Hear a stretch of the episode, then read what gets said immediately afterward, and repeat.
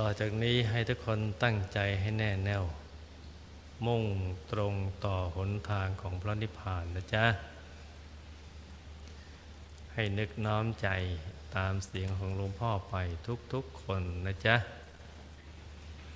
ให้นั่งขัดสมาธิโดยเอาขาขวา ทับขาซ้าย เอามือขวา ทับมือซ้าย ให้นิ้วชี้ของมือข้างขวา จรดนิ้วหัวแม่มือข้างซ้าย วางไว้บนหน้าตักพอสบายสบาย ดูคนข้างเคียงเขานะจ๊ะ หลับตาของเราเบาๆ หลับพอสบาย คล้ายกับเรานอนหลับ อย่าไปบีบหัวตา อย่ากดลูกในตา ให้หลับเฉยๆ พอสบายๆ คล้ายกับเรานอนหลับนะจ๊ะ ทุกๆคน ขยับเนื้อขยับตัวของเราให้ดี กะคันเนให้เลือดลมในตัวของเราเดินได้สะดวก เราจะได้ไม่ปวดไม่เมื่อย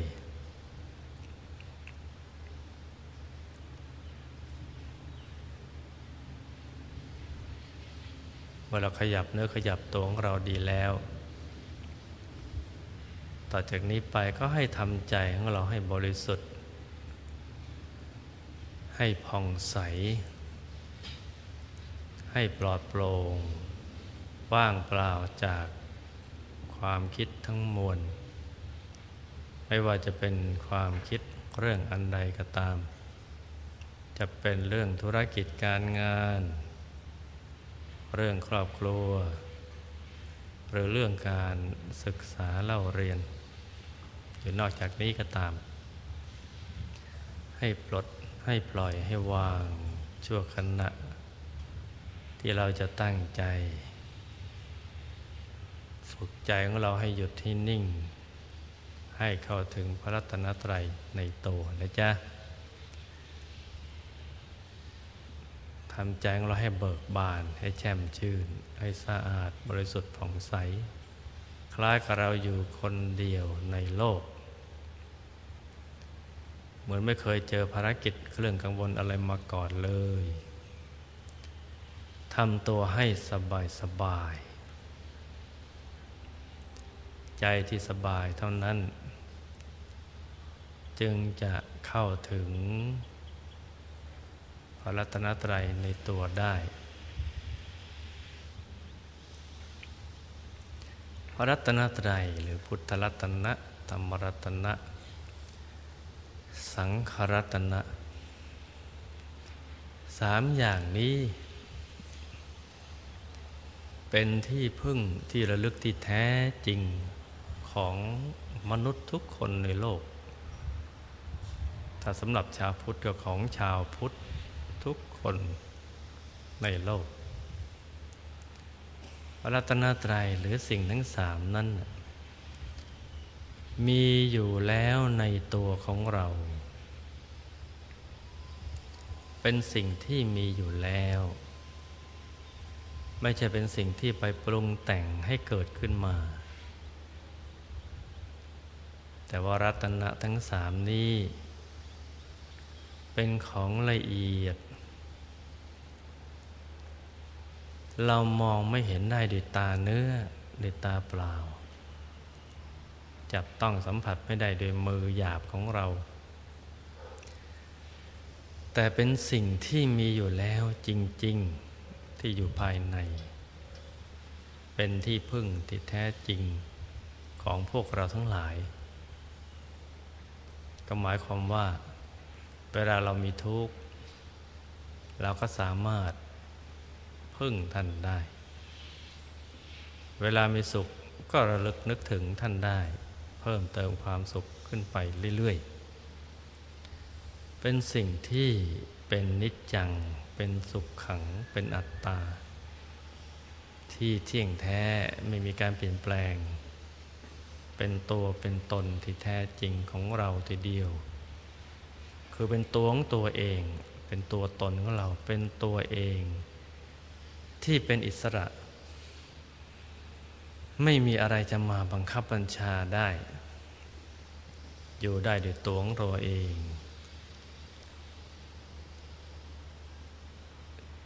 สิ่งที่ดีทุกสิ่งรวมอยู่ในรัตนะทั้งสามที่อยู่ภายในตัว จะเป็นผู้รู้ก็ดี คือรู้แจ้ง เห็นแจ้งแทงตลอด ในสรรพสิ่งและสรรพสัตว์ทั้งหลายก็ตาม ความเป็นผู้ตื่นจากกิเลสจากโลกแห่งความฝันมาสู่โลกแห่งความเป็นจริงก็ตาม แล้วเป็นผู้ไปอดมไปด้วยความสุขอย่างเดียวที่ไม่มีประมาณ ความรู้ไม่มีประมาณ สดชื่นไม่มีประมาณ มหากรุณาไม่มีประมาณ เป็นสิ่งที่มีอยู่ในรัตนะทั้งสามคือพุทธรัตนะ ธรรมรัตนะ และกสังขารรัตนะที่อยู่ภายในกายเนื้อของเรานี่เอง ไม่ว่าจะมีพระพุทธเจ้าท่านมาบังเกิดขึ้น หรือยังไม่บังเกิดขึ้นก็ตาม รัตนะทั้งสามนี้ก็มีอยู่มาแล้วตั้งแต่ดั้งเดิม โดยไม่ทราบเบื้องต้นท่ามกลางและเบื้องปลาย มีมาตั้งแต่เมื่อไหร่นั้นยังไม่ทราบ แต่ว่ามีมาแต่เดิม อยู่ภายในตัว ของมนุษย์ทุกทุกคน ไม่ใช่เฉพาะชาวพุทธ จะมีความเชื่อถือแตกต่าง จากเราไป อย่างไรก็ตามขึ้นชื่อว่าเป็นมนุษย์แล้ว มีสรณะทั้งสามนี่แหละ อยู่ในตัวแล้ว เป็นแต่เพียงว่าเราไม่รู้ว่ามี เพราะไม่มีใครมาชี้ให้เราดู ให้เราได้รู้จัก หรือรู้ว่ามี แต่ยังเข้าไปไม่ถึง อย่างไรก็ตามรัตนาทั้งสามนั้น มีอยู่แล้วในตัวของมนุษยชาติทุกทุกคน เป็นของละเอียดที่อยู่ภายใน เป็นกายที่สลับซับซ้อน เป็นรัตนาที่สลับซับซ้อนเข้าไปข้างในคำว่ารัตนะที่ซับซ้อนเข้าไปนะ่ะก็หมายความว่า กายท่านนั้นใสเป็นแก้ว ถึงได้เรียกว่าพุทธรัตนะ คือใสยิ่งกว่าเพชร ยิ่งกว่าแก้วรัตนะใด ๆ ทั้งสิ้น เพชรนินจินดาอะไรต่างๆ ถ้ามาเทียบความใสความบริสุทธิ์ ความใสที่เกิดจากความบริสุทธิ์ ของพุทธรัตนะแล้วเทียบกันไม่ได้ คือใสเกินใส จนไม่มีความใสใด ๆ ในโลกมาเทียบได้ และไม่มีตัวอย่างความใสชนิดนี้ในโลกนอกจากอยู่ในกายมนุษย์หยาบของเรานี่เอง ถึงเรียกว่าพุทธรัตนะ ธรรมรัตนะ คือความรู้ทั้งหลาย แหล่งกำเนิดแห่งความรู้ทั้งหลาย 8 4 0 0 0พระธรรมขันธ์รวมประชุมอยู่ในธรรมรัตนะ มีลักษณะเป็นดวงธรรม กลมเหมือนดวงแก้วกายสิทธิ์งามไม่มีทิฏฐิใสยิ่งกว่าเพชร ราะความบริสุทธิ์แห่งธรรมนั้นเป็นเลิศ สังขรัตนะ ซึ่ง อยู่ตรงกลางธรรมรัตนะ เป็นธรรมกายที่ละเอียด เป็นพุทธรัตนะที่ละเอียดทรงรักษาธรรมรัตนะเอาไว้ ก็ใสบริสุทธิ์เช่นเดียวกัน เพราะฉะนั้นรัตนะภายในนี้ ซ้อนอยู่ลี้ลับสลับกันเข้าไปอยู่ภายใน เป็นเลิศกว่ารัตนะใด ๆ ที่มีอยู่ในโลกนี้ โลกอื่น คือในสุคติโลกสวรรค์ ที่มีรัตนะที่สวยงาม แก้วที่มีรัศมีด้วยตัวเอง กลมไม่ได้เจียรนายเป็นเหลี่ยมเหมือนแก้วในเมืองมนุษย์ มีรัศมี เป็นสมบัติอันเป็นทิพย์ของชาวสวรรค์ของเทวดาทั้งหลาย เป็นเครื่องประดับ สัญลักษณ์ของผู้มีบุญที่อยู่ในเทวโลก ก็ยังไม่เทียบกับความงามของรัตนะคือพุทธรัตนะคือธรรมะรัตนะคือสังฆะรัตนะที่มีอยู่ในพรมก็ดี กายที่เป็นพรม มีเครื่องประดับประดาสวยงาม มีสมบัติอันเป็นทิพย์สว่างเจิดจ้ากว่าในเทวโลก ก็ไม่อาจจะมาเทียบกับพุทธรัตนะ ธรรมรัตนะ สังขรัตนะนี้ได้ รัตนะที่อยู่ในอรูปพรมอรูปภพที่ปราณียิ่งขึ้น สุขใสสว่างยิ่งขึ้น ก็ยังใสสว่างไม่เท่ากับพุทธรัตนะ ธรรมรัตนะ สังขรัตนะ เพราะฉะนั้น เวลาที่พระสงฆ์ท่านสวดมนต์มีอยู่บทหนึ่ง ได้กล่าวว่ารัตนะทั้งหลายเหล่าใดในโลกนี้ก็ดี โลกอื่นก็ดีจะมาเทียบกับรัตนะ คือพุทธรัตนะ ธรรมรัตนะ สังฆรัตนะนี้ไม่ได้เลย ผู้รู้ผู้เห็นที่เขาแทงตลอด เขายืนยันกันอย่างนี้ แม้เราก็อาจจะไปเป็นพยานในการตัดสรู้ธรรม คือเข้าถึงรัตนะทั้งสามนี้ ก็ได้ ถ้าเราทำได้อย่างท่าน มันเราก็จะเข้าถึง ไปรู้ไปเห็นและจะเป็นพยานยืนยัน ในการตัดสรุธรรมของพระผู้มีพระภาคเจ้าที่ท่านไปเห็นอย่างนี้นะ ว่ารัตนะทั้งหลายเนี่ยเอามาเทียบกันแล้วสู้กันไม่ได้เลย โลกนี้ก็ดี โลกอื่นก็ดี เทวโลกพรหมโลกอาโลปภพอาโลปพรมสู้ไม่ได้เลย สรุปง่ายๆก็คือ รัตนะทั้งหลายเหล่าใดในภพทั้งสามในแสงโกจักรวาลอนันตจักรวาล จะมีความงามแม้เพียงหนึ่งในล้านของ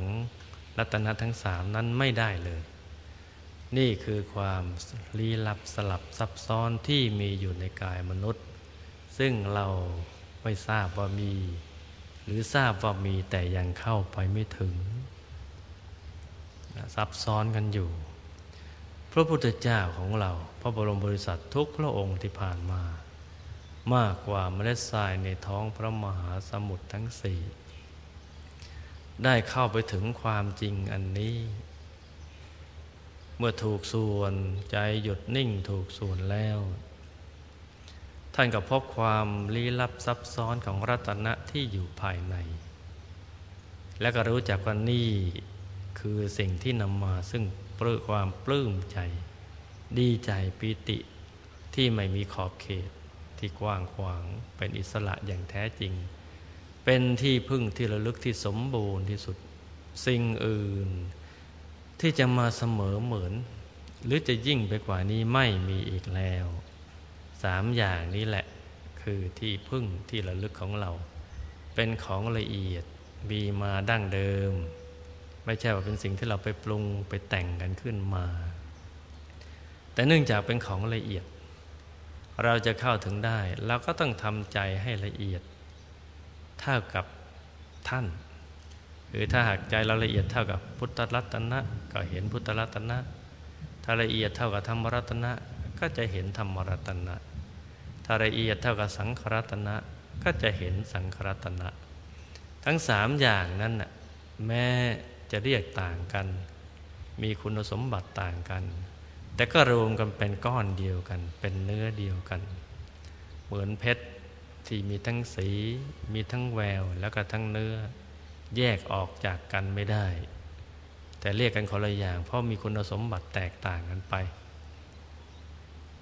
ดังนั้นถ้าจะเข้าถึงรัตนะทั้งสามอันนี้ได้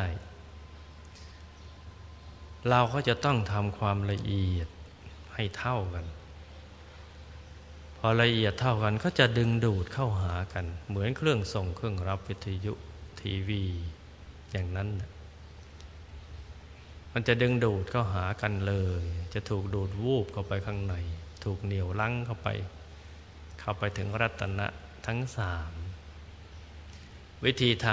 ำที่จะให้เข้าถึงรัตนะทั้งสามนั้นมีเพียงวิธีเดียว คือวิธีการทำใจให้หยุดให้นิ่ง ใจที่แวบไปแวบมาในอารมณ์ต่าง ๆ ที่เราคุ้นเคย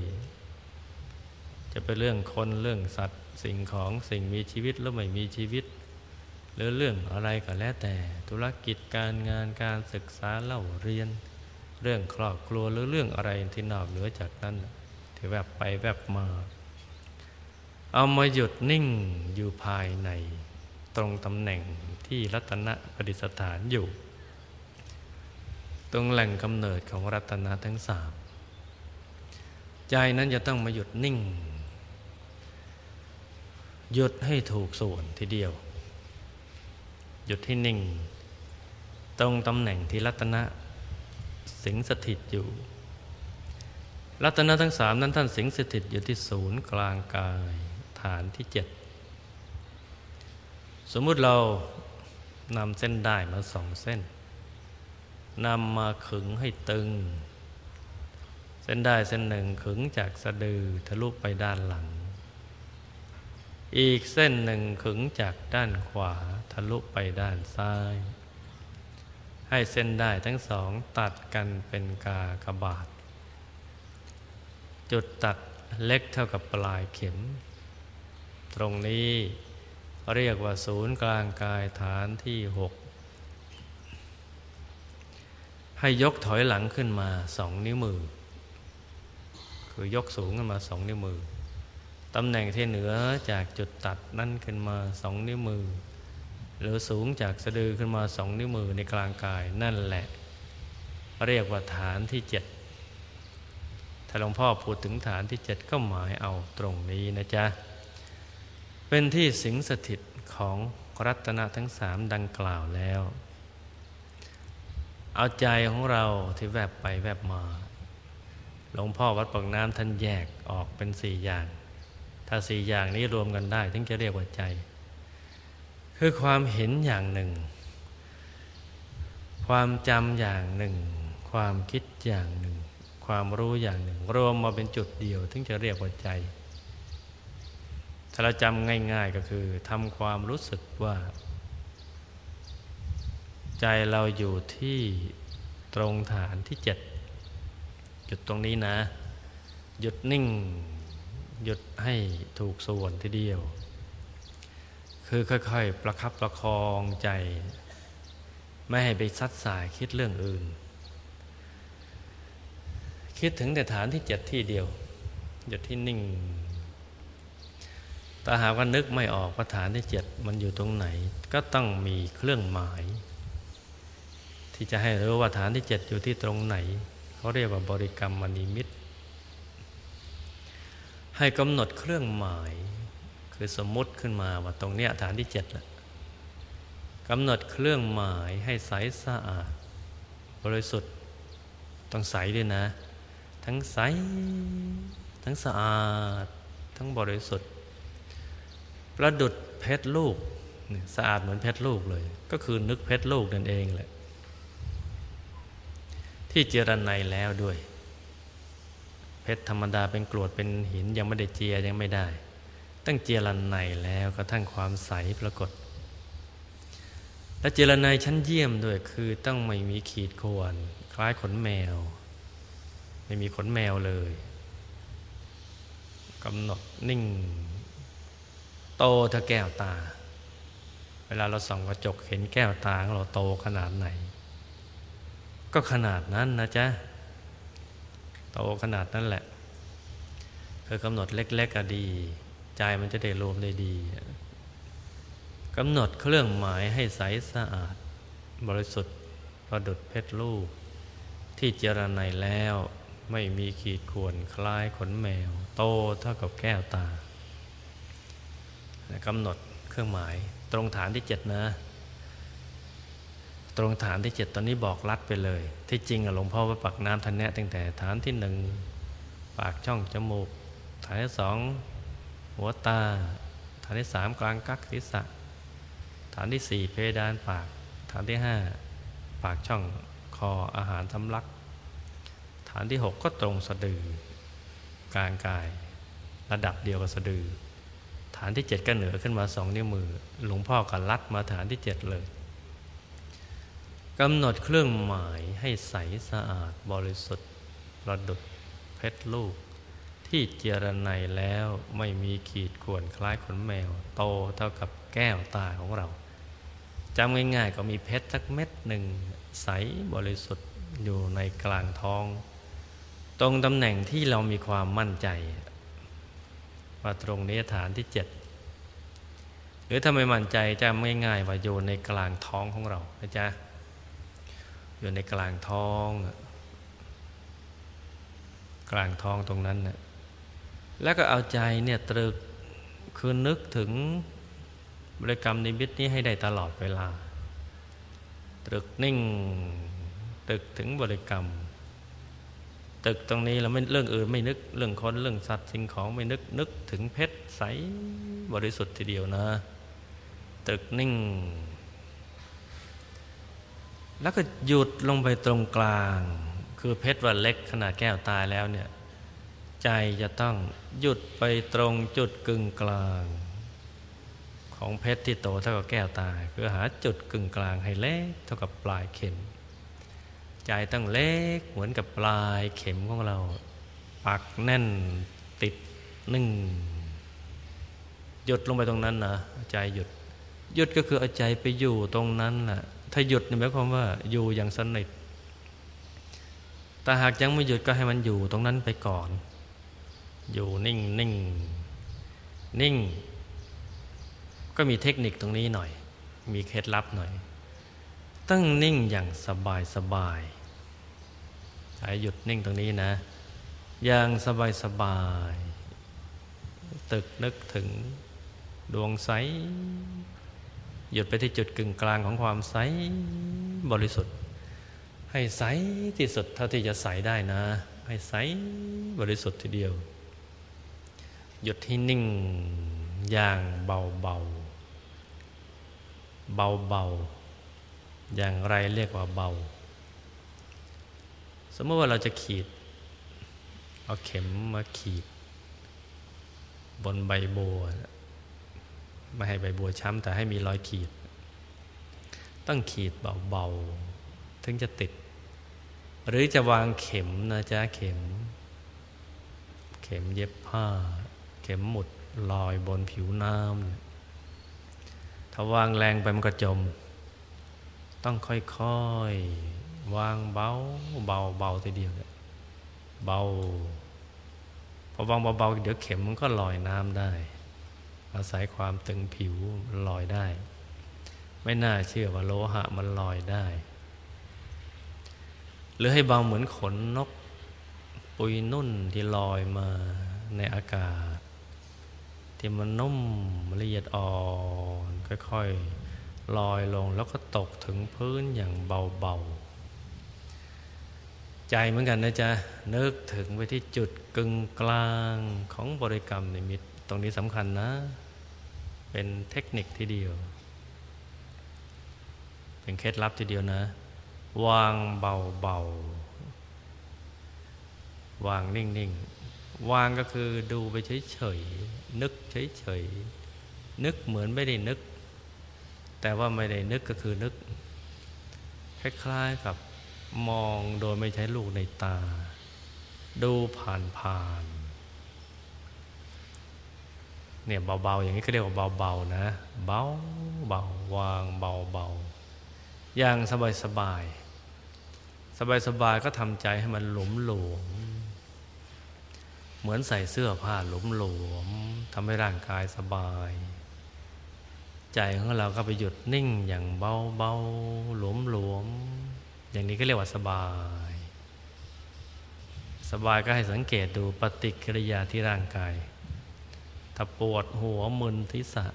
คือถ้ารู้สึกตึงไม่ถึงกับมึน นั่นก็เรียกว่าไม่สบาย ถ้าถ้าหากว่าเริ่มมึนจากตึงมามึนไอ้นั่นเริ่มลำบากแล้ว จากมึนมาปวดหัว เกรงหมดทั้งเนื้อทั้งตัว นั่นทุกทรมาน ไม่ถูกนะจ๊ะ แต่ถ้าหากเรากำหนดแล้วนิ่งเบาสบาย นกระทั่งเกิดความรู้สึกว่าไม่เห็นอะไรก็ได้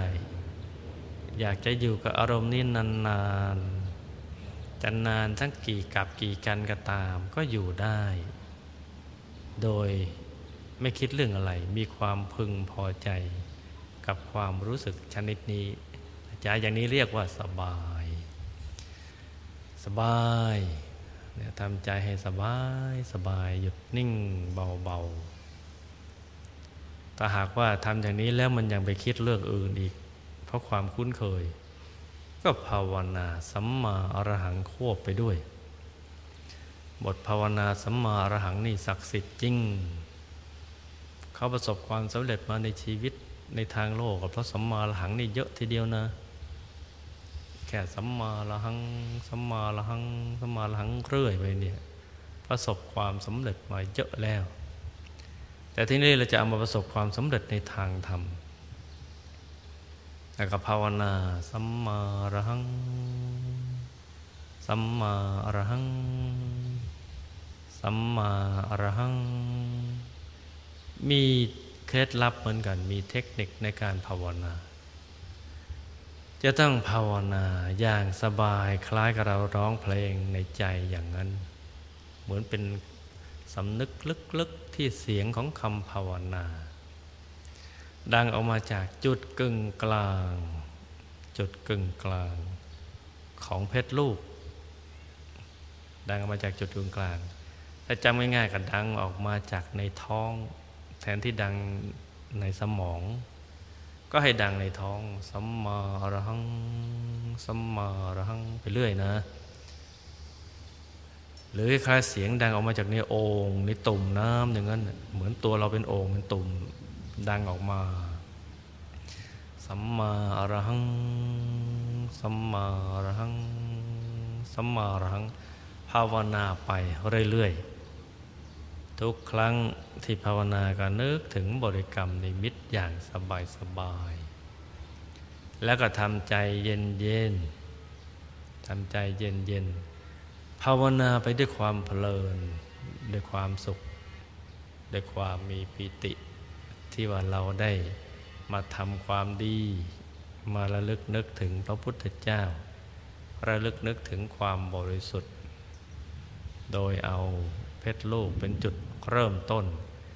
ในการเข้าถึงความบริสุทธิ์ภายใน ให้มีปิติมีสุขอย่างนี้ทีเดียวนะ ให้มีความภาคภูมิใจเนี่ย สัมมาอรหังไปเรื่อยเลย นี่เป็นความดีที่สำคัญ เป็นหนทางไปสู่มรรคผลนิพพานทีเดียว ไม่ใช่เป็นความดีเล็กๆน้อยๆเป็นความดีที่ยิ่งใหญ่ เหนือกว่าการให้สิ่งใด ๆ ทั้งมวลทีเดียว เพราะว่าเมื่อเราภาวนาสัมมาอรหังไปเรื่อยๆ ใจสบายไม่คิดไปเรื่องอะไรเลยเนี่ย สัมมาอรหัง สัมมาอรหัง สัมมาอรหัง ตึกแต่เห็นกับเพชรลูกใสๆบริสุทธิ์ นึกถึงแต่เพชรที่ใสบริสุทธิ์ อย่างนุ่มละเอียดอ่อนละมุนละไมไปเรื่อยๆ ในไม่ช้าคำภาวนาสัมมาอรหังนั้น จะเลือนหายไปเอง คล้ายๆกับ เราลืมภาวนาไป มันจะเลือนหายไปเหมือนลืมภาวนา สัมมาหลังก็จะเข้าไปกลืนเป็นอันหนึ่งอันเดียวกับดวงใส ๆ จะเหลือจุดใส ๆ สว่างกับใจที่หยุดนิ่งอย่างเดียว ก็หยุดนิ่งไปเรื่อยๆ ถ้าหากว่าใจเราเย็นพอนะจ๊ะ ถ้าใจเราเย็นพอ ไปเรื่อย ๆ อย่างสบาย ๆ ไม่ช้าจะเกิดสิ่งอัศจรรย์ขึ้นมา เป็นประสบการณ์ใหม่สำหรับผู้ที่ไม่เคยปฏิบัติ เราจะค้นพบว่าเมื่อใจหยุดแล้วความสุขชนิดหนึ่งเกิดขึ้น ที่แตกต่างจากที่เราเคยเจออย่างเทียบกันไม่ได้ทีเดียว แล้วเราก็จะค้นพบว่าความไม่คิด ให้ความสุขที่มีปริมาณมากกว่า ความคิดที่ฟุ้งซ่าน หรือคิดเรื่องอื่นที่ไม่ได้เรื่อง แม้จะเป็นเรื่องเดียวก็ตาม เราจะค้นพบตรงนี้เนี่ยเป็นความสุขที่ยิ่งใหญ่ทีเดียวนะจ๊ะและในขณะที่ความสุขแผ่ซ่านจากจุดกลางกลางฐานที่เจ็ดจุดกลางกลางฐานที่เจ็ดแผ่จากนั้นขยายไปทั่วสารพางกาย ไม่มีส่วนใดส่วนหนึ่งร่างกายเราไม่ได้สัมผัสความสุข คือยิ่งมีความสุข ในภาวะอันแสนสุขนั้นจะมีปรากฏการสิ่งหนึ่งเกิดขึ้นมาตรงนั้นเลย เหมือนผุดเกิดขึ้นมาตรงกลาง คล้ายกับส่งมาจากนิพพานทีเดียว เกิดขึ้นมาในกลางนี้ จะเป็นดวงใสทีเดียวนะจ๊ะ ในภาวะอันแสนสุขตรงนั้น จะมีปรากฏการใหม่เกิดขึ้น เป็นจุดสว่างทีเดียวตอนแรกเรานึกเป็นใสใช่ไหมจ๊ะ ตอนนี้เป็นจุดสว่างเกิดขึ้นมา คล้ายกับเราลืมตา ลืมตาเปล่ามองดูดวงดาวบนท้องฟ้า จะเป็นจุดเล็ก ๆ ใสบริสุทธิ์ ปรากฏเกิดขึ้นมา ความสุขนี่มาพร้อมกับความผาสุกลื่นลม ความสดชื่น ความมีชีวิตชีวา อย่างที่เราไม่เคยเป็นมาก่อน เราจะมีความรู้สึกใจเรานี่เกลี้ยงเกลาจากสิ่งที่เป็นมนทินของใจทั้งหมดเลย รู้สึกสะอาดที่เราสัมผัสได้ รู้สึกบริสุทธิ์ที่เราสัมผัสได้ เป็นความสุขที่มากับความบริสุทธิ์ และก็เป็นความบริสุทธิ์เบื้องต้นที่เรายอมรับว่านี่คือความบริสุทธิ์ที่แท้จริง ที่เราบังเกิดขึ้นเป็นครั้งแรก ตั้งแต่มีชีวิตมาเป็นมนุษย์นี่ แต่เดิมนั้นเราจะทำอะไรกันแล้วแต่เนี่ยเราก็คิดว่าใจเราบริสุทธิ์แล้วเนี่ยหรือพูดอย่างบริสุทธิ์แล้วทำอย่างบริสุทธิ์แล้วเนี่ยแค่นี้ก็เพียงพอ ไม่ไปคิดไปเบียดเบียนใคร เพราะฉะนั้นชีวิตแค่นี้ก็เพียงพอไม่ต้องไปทำอะไรแล้ว แต่พอกดพอมาถึงตรงนี้แล้วมันไม่ใช่ สิ่งที่เราคิดตอนนู้นกับประสบการณ์ในตอนนี้ มันแตกต่างกันอย่างกับฟ้าดินทีเดียว เป็นความบริสุทธิ์เบื้องต้น ที่เรายอมรับว่านี่คือความบริสุทธิ์ที่แท้จริง ความคิดที่เป็นสัมมาทิฏฐิก็บังเกิดขึ้นในตอนนี้แหละ สัมมาทิฏฐิก็เกิดขึ้น เริ่มมีความเชื่อ เรื่องบุญเรื่องบาป เรื่องกฎแห่งกรรม เรื่องคำสอนของพระพุทธเจ้า และจะเริ่มเชื่อว่า เออ ผู้ที่ปฏิบัติตามคำสอนของพระเจ้า ได้บรรลุมรรคผลนิพพานนั้นมีจริง เพราะเราแค่เราแค่เห็นจุดสว่างใสๆยังเกิดความรู้สึกชนิดนี้เลย ตรงนี้แหละจะเป็นกำลังใจ ที่จะทำให้อยากนั่งต่อไปแล้ว แล้วก็จะเกิดความกระหาย อยากจะเรียนรู้เพิ่มเติมขึ้น พอถึงตอนนี้ใจก็จะหยุดนิ่งเพิ่มขึ้นไปเรื่อย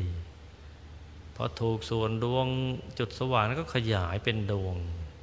ใสบริสุทธิ์ กลมรอบตัว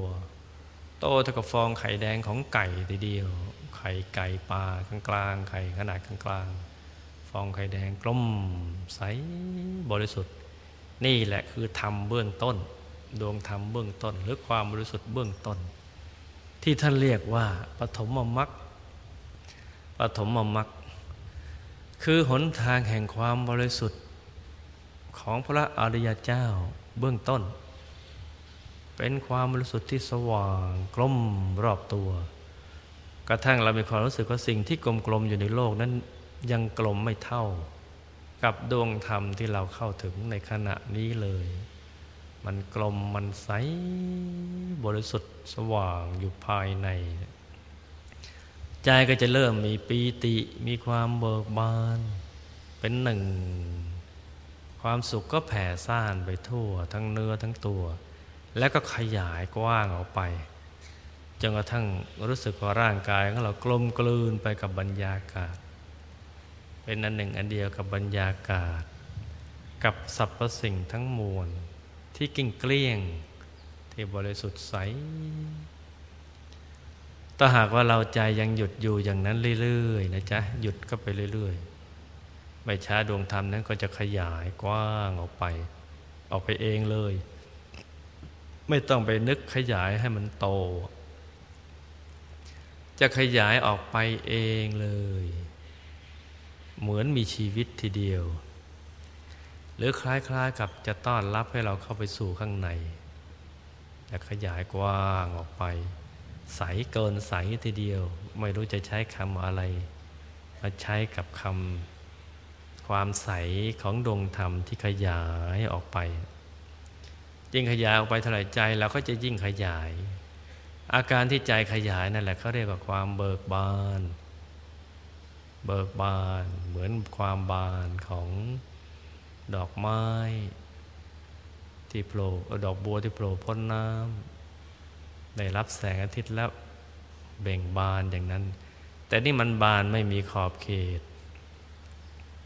ขยายกว้างออกไปเราก็จะเห็นดวงธรรมภายในพูดเกิดขึ้นมาเป็นชุดทีเดียว ใหม่ ๆ ก็เห็นช้าก่อน ต่อต่อไปก็เห็นเร็วขึ้นไปเรื่อยๆผุดเกิดขึ้น คล้ายๆกับเราเดินทางจากดวงหนึ่งไปถึงอีกดวงธรรมหนึ่ง จากความบริสุทธิ์หนึ่งไปถึงความบริสุทธิ์ที่ยิ่งกว่า เหมือนรถหลาย ๆ ผลัดที่ส่งกันต่อๆกันไป ให้ถึงที่หมายอย่างนั้น จะเห็นดวงธรรมผุดเป็นชุดขึ้นมาเลยซ้อนซ้อนซ้อน พอสุดดวงที่หก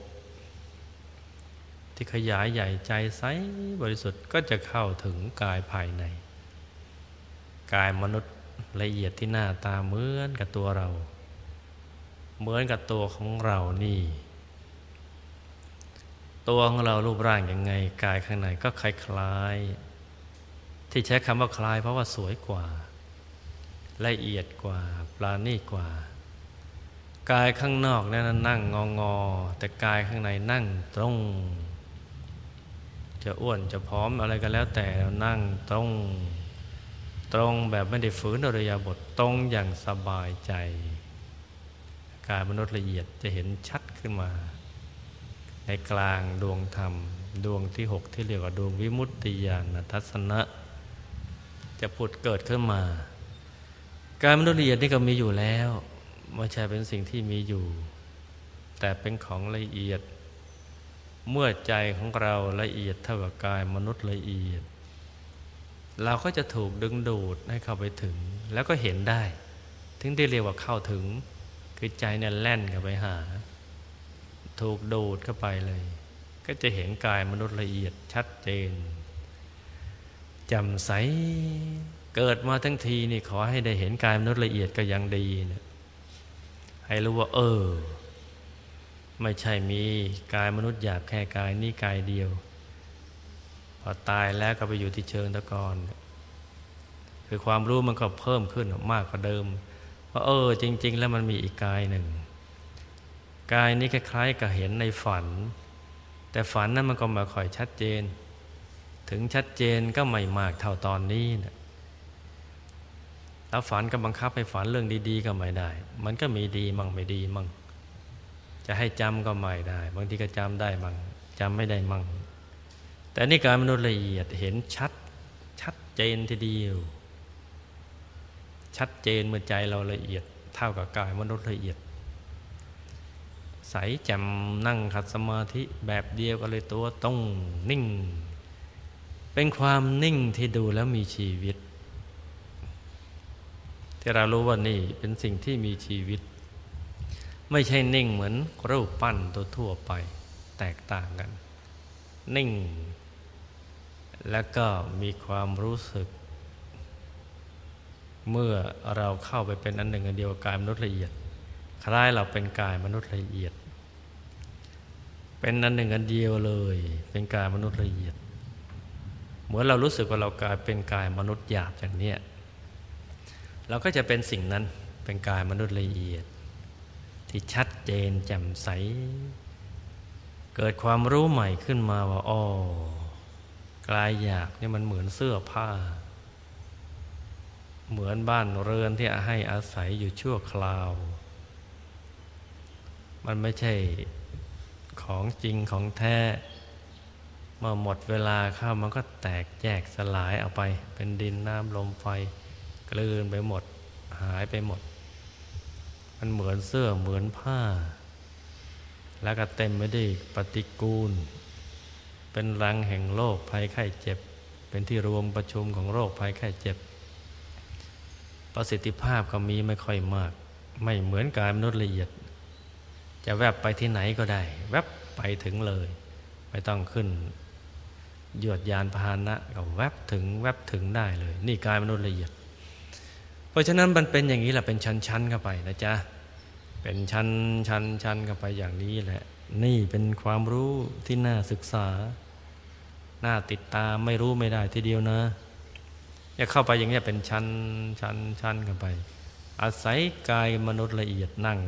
ทำใจหยุดต่อไปอีกนะ ถึงจะเข้าไปถึงรัตนะภายในเนะ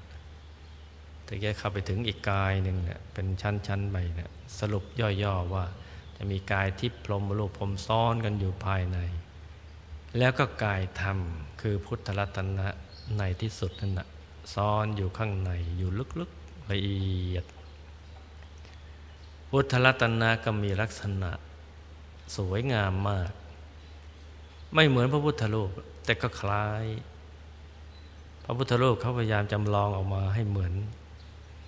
มีเกตดอกบัวตูมอยู่บนพระเศียรกายใสบริสุทธิ์ ใสกว่ากายมนุษย์ละเอียดกายทิพรมหรือกายอารูปพรม เป็นความใสที่แตกต่างจากความใสในโลก ความใสในโลกเวลากระทบแสงแล้วมันเคืองตา แต่ความใสของพุทธรัตนะภายใน เป็นความใสที่เย็นตา ยิ่งใสมากก็ยิ่งสว่างมาก ยิ่งสว่างมากก็ยิ่งเย็นตาเย็นใจมาก ใสบริสุทธิ์ปรากฏเกิดขึ้นมา เราจะรู้สึกอบอุ่นทีเดียว มีความรู้สึกมั่นใจปลอดภัย ไม่ว่าภัยใด ๆ ทั้งสิ้นก็ตาม ภัยในอบายภูมิ ไม่ต้องไปกันละนรก ไม่ต้องไปเกิดเป็นเปรตอสุรกายสัตว์เดรัจฉาน เพราะเราอยู่ในภูมิมันสูงแล้ว เป็นพุทธรัตนะ ภายในสังสารวัฏไม่กลัวกันแล้วพอถึงตรงนี้ไม่กลัวแล้ว เกิดความรู้อันยิ่งใหญ่เมื่อเข้าถึงพุทธรัตนะ คือธรรมจักขุจะเกิดขึ้น จะมีดวงตาที่เห็นได้รอบทิศทุกทิศทุกทาง ตอนเป็นกายมนุษย์หยาบอยู่ จะมองอะไรนี่มันจะต้องเหลียวไปดู ดูไกลก็ไม่ชัดถ้าดูใกล้ จะดูทั้งซ้ายก็ต้องเหลียวซ้าย ดูขวาก็เหลียวขวา จะดูข้างหลังก็ต้องกลับหลังหัน ดูข้างล่างก็ต้องก้มลงไปดู ดูข้างบนก็ต้องเงย แต่นี่ไม่ต้องอย่างนั้นเลย นิ่งเฉยๆให้เป็นอันหนึ่งอันเดียว เกิดธรรมาจากขุขึ้นมา เห็นได้รอบทิศทุกทิศทุกทาง เป็นการเห็นที่แตกต่างจากที่เคยเห็น เป็นเห็นที่วิเศษทีเดียวเนี่ยดีปราณีตเห็นของปราณีตก็ได้หยาบก็ได้ เป็นการเห็นที่แจ่มแจ้ง จะดูใกล้ดูไกลดูที่มืดดูที่สว่างเห็นชัดเจนเท่ากัน เห็นอย่างนี้ภาษาบาลีเขาใช้คำว่าวิปัสสนา คือเห็นได้วิเศษได้แจ้งได้ต่าง เพราะมีธรรมจักขุเกิดขึ้นเห็นได้รอบตัว เห็นไปทุกทิศทุกทาง ถ้าสมมุติว่าทุกคนนี่ เห็นได้ทุกทิศทุกทางเนี่ยอะไรมันจะเกิดขึ้น จะเห็นได้ทุกทิศทุกทาง ถ้าเห็นได้ทุกทิศทุกทางอย่างนี้ เห็นในอดีตก็ได้ เรื่องราวที่ผ่านมาของตัวเอง ตัวเองเรื่องราวของตัวเห็นได้ตลอดเลยอะไรจะเกิดขึ้น รู้เรื่องเลยว่า เอชีวิตที่มาอยู่ปัจจุบันนี้เราได้ประกอบเหตุอะไรเอาไว้ และจุดดั้งเดิมของชีวิตเรานะมันมาจากไหนก็สาวไปหาเหตุเลย สาวไปเรื่อยๆ มองไปสืบไปดูทีเดียว ถึงต้นเหตุของการเวียนว่ายแต่เกิดของตัวเรา แล้วก็ดู ผู้อื่นมั่งดูสรรพสัตว์ทั้งหลายทำไมถึงมันมีถึงมีสัตว์นรก มีเปรตมีอสุรกาย มีสัตว์เดรัจฉาน สัตว์เดรัจฉานก็นับไม่ถ้วนชนิด เปรตก็หลายตระกูล อสุรกายก็มาก นรกก็เยอะแยะไปหมดทำไมถึงมันเป็นอย่างนี้ มันเป็นมาแต่เดิมหรือว่ามันเป็นอย่างไง แล้วมนุษย์ทำไมมีหลากหลายจังเลยเนี่ย ภาษาก็ไม่เหมือนกัน ขนบธรรมเนียมวัฒนธรรมประเพณีก็ไม่เหมือนกัน ความมันอยู่ไม่เหมือนกัน ความนึกคิด ความเชื่อก็ไม่เหมือนกัน แล้วก็มองสืบไปอุละเทวดาทำไมวิมานก็ไม่เหมือนรัศมีก็ไม่เหมือนทำไมกายเขาแตกต่างจากเรา พรหมมโลกพรหมก็เช่นเดียวกัน ถ้าเรารู้อย่างนี้แล้วอะไรมันจะเกิดขึ้น ถ้าวิชาอย่างนี้เกิดขึ้นเนี่ยมันก็จะเกิดสิ่งที่ดีงามขึ้นมา อย่างอัศจรรย์ ความเห็นของเราก็จะเปลี่ยนไปเลย เราจะมีความเห็นตรง ตรงไหน ตรงไปสู่อายตนะนิพพานไม่แวะข้างทางแล้ว ไม่อยากจะรู้เรื่องอื่น อยากจะรู้เรื่องราวของพระนิพพานแล้ว ไม่อยากจะไปเป็นอย่างอื่นแล้ว อยากจะไปเป็นอย่างนี้แล้วถ้าหากว่าเห็นอย่างนี้เมื่อธรรมจักครูเกิดขึ้น ญาณทัศนะเกิดขึ้น ปัญญาวิชา แสงสว่างมันเกิดขึ้นพร้อม ๆ กันอย่างนี้อะไรมันจะเกิดขึ้น นี่คือสิ่งที่มีอยู่แล้วในตัวของพวกเรานะจ๊ะไม่ใช่เป็นสิ่งที่เราไปปรุงแต่งหรือไปทำให้ขึ้นมา ลูกทุกคนเป็นผู้มีบุญ ได้เกิดมาเป็นมนุษย์มาพบพระพุทธศาสนา มาได้ทราบวิธีการที่จะปฏิบัติให้เข้าถึงสารณะที่พึ่งที่ระลึกภายในเป็นผู้มีบุญมาก เมื่อเราได้ทราบวิธีการปฏิบัติ คร่าวๆแล้ว ต่อจากนี้ไป ก็ให้ชำระกายวาจาใจของเราให้สะอาด ให้บริสุทธิ์ให้ผ่องใส เมื่อกายวาจาใจสะอาดบริสุทธิ์ผ่องใส เหมาะสมที่จะเป็นภาชนะรองรับบุญใหญ่ แต่ตอนนี้ให้ลูกทุกๆ คนเอาใจยุดนิ่งไปที่ศูนย์กลางกาย ฐานที่เจ็ดตรึกนึกถึงดวงใส หยุดอยู่ที่จุดกึ่งกลางของความใสบริสุทธิ์ แล้วก็ภาวนาในใจนะจ๊ะจนกว่าใจจะหยุดนิ่ง ขณะนี้อากาศกำลังเป็นใจ เยือกเย็นสบายสบายกำลังเอื้ออำนวยให้ผู้มีบุญทุกทุกคนได้เข้าถึงธรรม ให้ใช้ภาวะโอกาสที่อากาศกำลังดีนี้ เป็นสิ่งเกื้อหนุนในการปฏิบัติธรรมทุกๆคนนะจ๊ะ